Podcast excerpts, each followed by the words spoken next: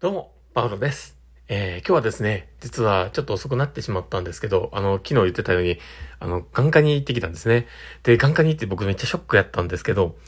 実は若干緑内障っていう はぁと思って、えー、マジでかと思って。で、その眼科の先生からね、説明としたら、ストレスだったりね、あとはもう下を向いて作業したりとか、まあそういったことは避けるようにという話も言われていて、で、逆に、あの、まあ、血管をこう広げてくれるというか、あの、よ血管の中で良くしてくれるから、あの、ま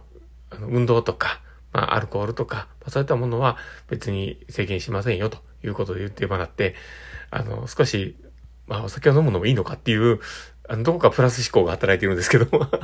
でも結局ね、多分そういったいろんなものの積み重ねが、まあ、体を言わしていてですね、あの、まあ、緑内障っぽくなってしまってるんだと思って、あ、やばいなと思って、ちょっとストレスも避けなきゃいけないし、いろんなこと考えなきゃいけないんだけど、でも、これから先いろんな僕のストレスになることはいっぱいあるので、だから とりあえず、なんとか一つずつこなしていこうかなとは思っております。まあ、そんな感じでですね、今日の放送を始めていこうかと思っております。えー、パーロのマインドブックマーク。この番組は看護を楽しくをコンセプトに、精神科看護の視点で日々生活の中から聞いているあなたが生き生き生きるエッセンスな情報をお届けしています。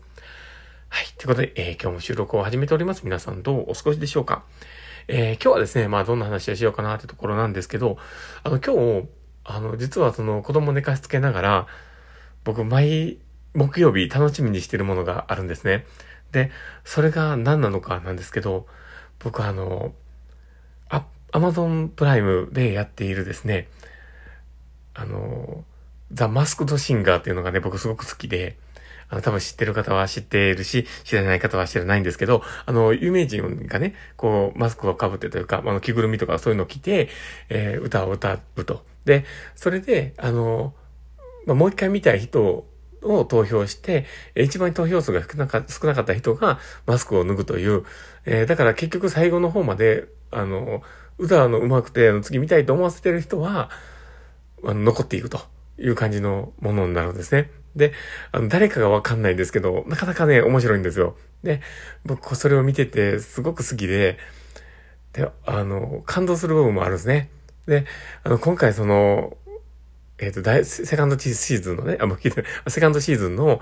えー、まあ、最終回まであるんですけど、実は最終回の一個手前のね、セミファイナルで、実は、あの、見終わったところでこうやって収録してるんですけど、いや、僕ね、本当に面白いなと思うんです。で、言うのも、あの、まあ、その見た目をね、えー、こう、シャットアウトした声だけの勝負っていうところがあるんですね。まあ、それはまあ着ぐるみだったりとかそういう見た目の可愛さはあるかもしれないんだけども、それよりも、まあ、声の、えー、まあ、質と、えー、歌で勝負っていう、まあ、そこがね、本当に面白いなと思うんですよね。で、案外そのね、マスクを外したら、え、この人が、みたいなことがあったりするんですよね。だからもうそこをね、もう聞いてたら、あ、なんか、あの、見た目っていうのも、あの、この前の回でね、見た目大事だよって話言ってたんですけど、まあ、見た目も大事だけど、やっぱり人って声も大事だなと思ったんですよね。あの、声、あの、なんでしょうね、その、声ってね、面白いなと思うのが、こう、聴覚も、あの、フル活用すると思うんですけど、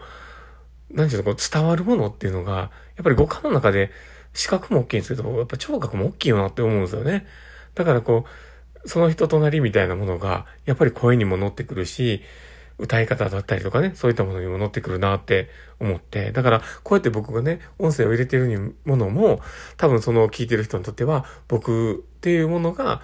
こう伝わっているんじゃないかなとは思うんですよね。だからこう、すごくこう、声の質とか喋り方とか、歌い方みたいなものって、本当にその人を反映するんだなと思ったりして。だからあの、わかりやすい人はめちゃくちゃわかりやすいですよね。例えばあの、えっ、ー、と、小林幸子さんとかね、もう本当にわかりやすいなと思ったりするし、あの歌い方が独特というかね、もう本当にザ演歌って感じで、もうその生き様がそこに出てますもんね。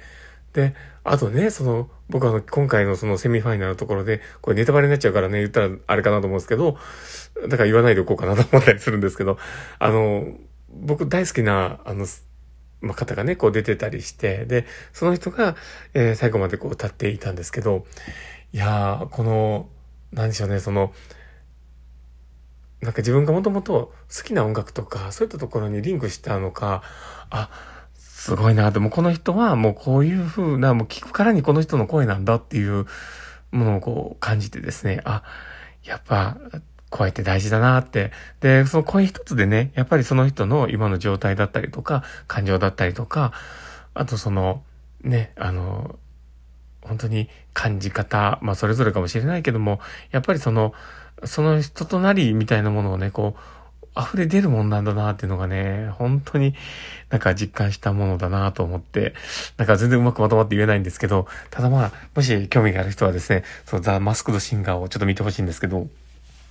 いや、本当にね、やっぱり、